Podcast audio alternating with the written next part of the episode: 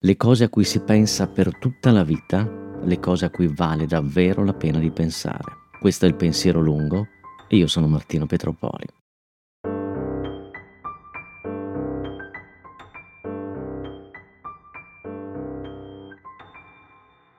Questo è un esperimento. Ho raccolto diversi frammenti di ragionamenti fatti, iniziati abbandonati, appoggiati in un posto e lasciati alla vista, pensando che potessero avere qualcosa in comune fra di loro, anche se parevano e paiono distanti e disarticolati. Ho pensato che ciò che li poteva descrivere bene, cioè la parola che poteva stare in ognuno di loro, era sistema. Quindi intendo capire se è vero, se l'indagine di questi giorni era attorno al sistema, al concetto, a cosa è un sistema e a quante forme può prendere. Forse appariranno come frammenti, ma sono legati fra di loro, credo.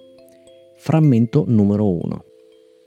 Sto guardando Succession, c'è questa famiglia al cui vertice c'è un padre padrone che deve decidere come spartire il suo impero.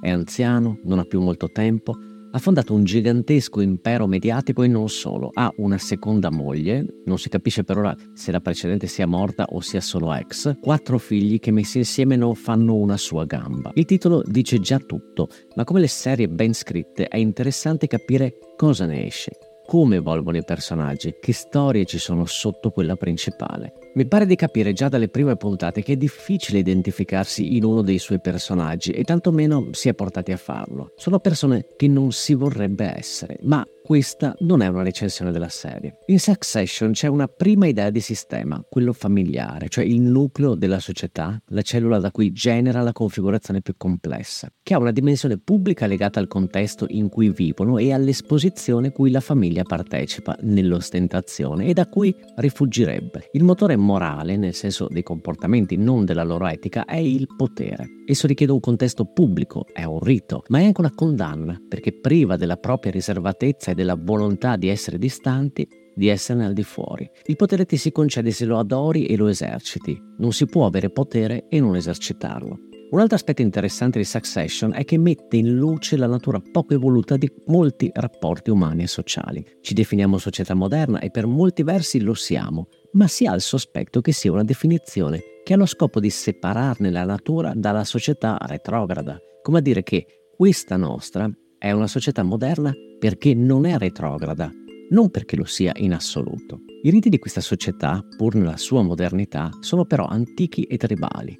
Il concetto stesso di gerarchia è uno dei meno evoluti della storia. La struttura di una gerarchia è pressoché sempre la stessa e prevede un vertice e dei gregari o sottoposti. Il sistema sociale contemporaneo è insomma secolare e non lo intendo solo dal punto di vista temporale, ma soprattutto da quello evolutivo. Il sistema insomma si è di certo raffinato e modernizzato nelle sue parti, ma la sua struttura, la Costituzione, è sempre la stessa.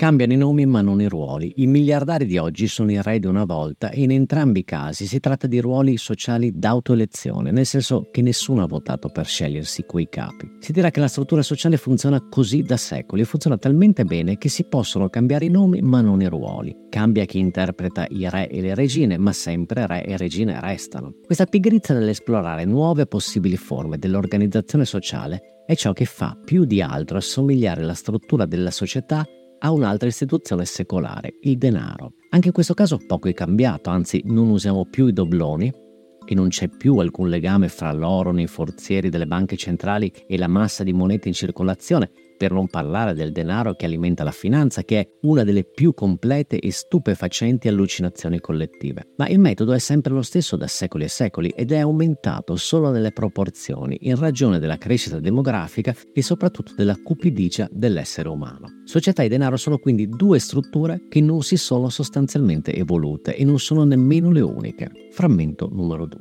Viviamo in quella che è chiamata subscription economy, Usiamo cioè servizi o compriamo cose che non ci apparterranno mai perché appunto ne compriamo l'utilizzo temporaneo. Più paghiamo, più i servizi che possiamo usare sono completi. L'incompletezza dei servizi più economici, sino ad aggiungere a quelli gratuiti, cioè che prevedono pubblicità in cambio dell'essere gratuiti e quindi gratuiti non sono, ha un duplice senso. Ti ricorda costantemente che stai usando una versione incompleta di qualcosa e negandoti funzioni ti stimola a passare alla versione più costosa. Il lato positivo di questa economia è che non costruisce alcun rapporto fra fornitore e utente. Il servizio può essere interrotto in qualsiasi momento. Il lato negativo è che non costruisce alcun rapporto fra fornitore e utente, che non sia una dipendenza o un bisogno, di per sé molto potenti, non si discute. A questo punto possiamo isolare un altro interessante elemento della struttura sociale, e cioè la proprietà. La proprietà ha una qualità molto particolare che poche cose hanno. Incorpora un'idea di futuro. Il suo reale valore è dato dalla somma della proiezione del suo valore del futuro più quello attuale. Si può anzi dire che la componente futura, poiché è estesa nel tempo, è superiore rispetto a quella presente, cioè il valore di una casa è quello corrente ma è soprattutto quello futuro.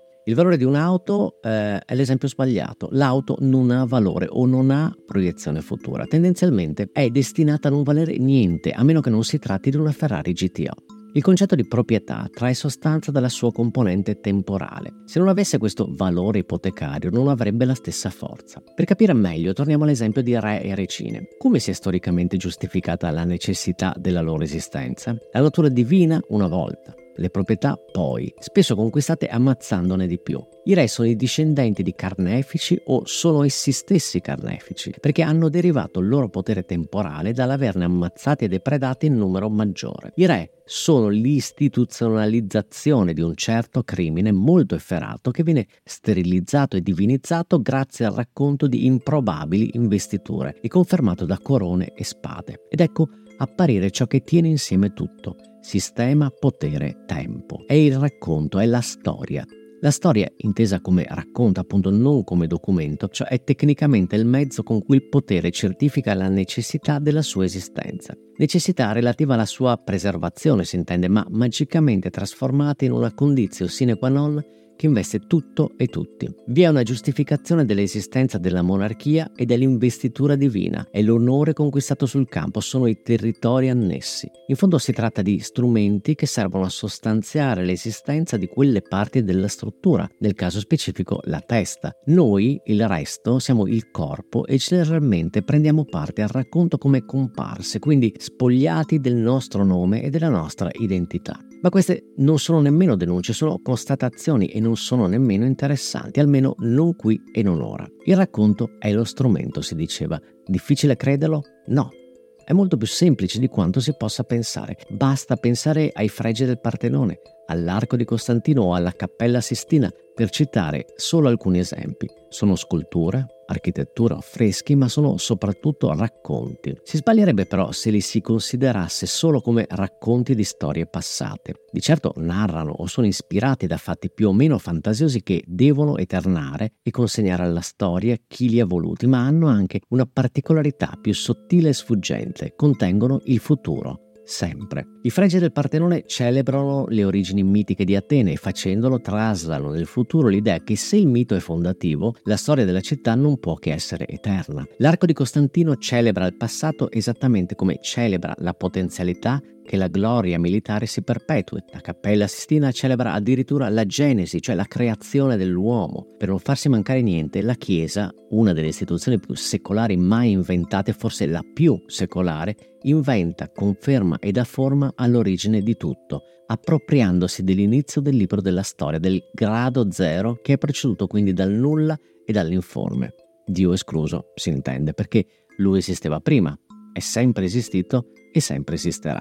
A parte questo e per chi ci crede, il racconto si diceva ha un'altra qualità, fra le tante che ha. Dice se stesso, cioè racconta la storia, ossia se stesso, e allude contemporaneamente ad altro. In sé narra una storia, cioè il passato, ma porta anche con sé un'idea di futuro, e più precisamente il fatto che ciò che è stato potrà ancora essere e che il mito fondativo della monarchia o della religione sono condizioni sufficienti per garantirne l'eternità. Una storia che racconta solo il passato e che non allude alla possibilità di ripetersi è destinata a essere dimenticata. Una storia che perpetua un mito suggerisce la sua stessa ricorsività e quindi la capacità di potersi ripetere all'infinito. Frammento numero 3.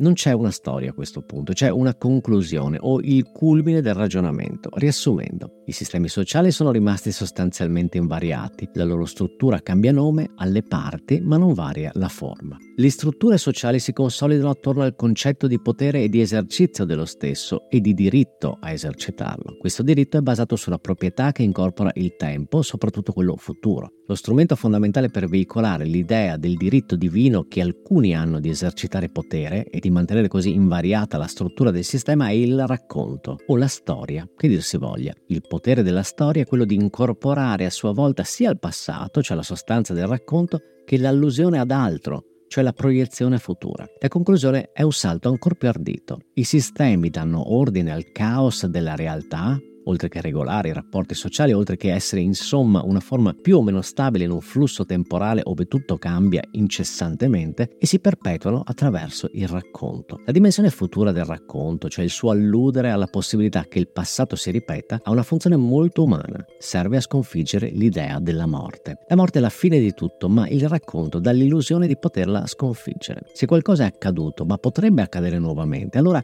è più forte della morte stessa. Cosa rende possibile la dimensione dimensione futura del racconto? Cosa fa credere all'umanità che la morte possa essere anche illusoriamente sconfitta? L'immaginazione. Le storie attivano la fantasia e la produzione di immagini mentali, quindi la creazione. L'uomo che crea è l'uomo che sconfigge la morte. L'uomo che può generare il futuro o un suo simulacro è più forte della morte o ne ha l'illusione. Un'illusione però discretamente potente. Grazie per aver ascoltato il Pensiero Lungo podcast. Se ti è piaciuta questa puntata puoi condividerla nei tuoi canali social o a voce con le persone a cui pensi possa piacere o interessare. Il pensiero lungo è anche su Substack, puoi seguirlo sottoscrivendolo. Ricevendo ogni numero per email non ne perderai nessuno e potrai leggerlo quando vuoi o puoi. Puoi anche decidere di abbonarti, sostenendo così anche economicamente una pubblicazione che resterà comunque sempre gratuita. Il tuo gesto come quello di chi si è già abbonato, sarà sempre molto apprezzato e valorizzato. Le musiche sono di Jared Balog e Circus Marcus. Grazie per l'ascolto.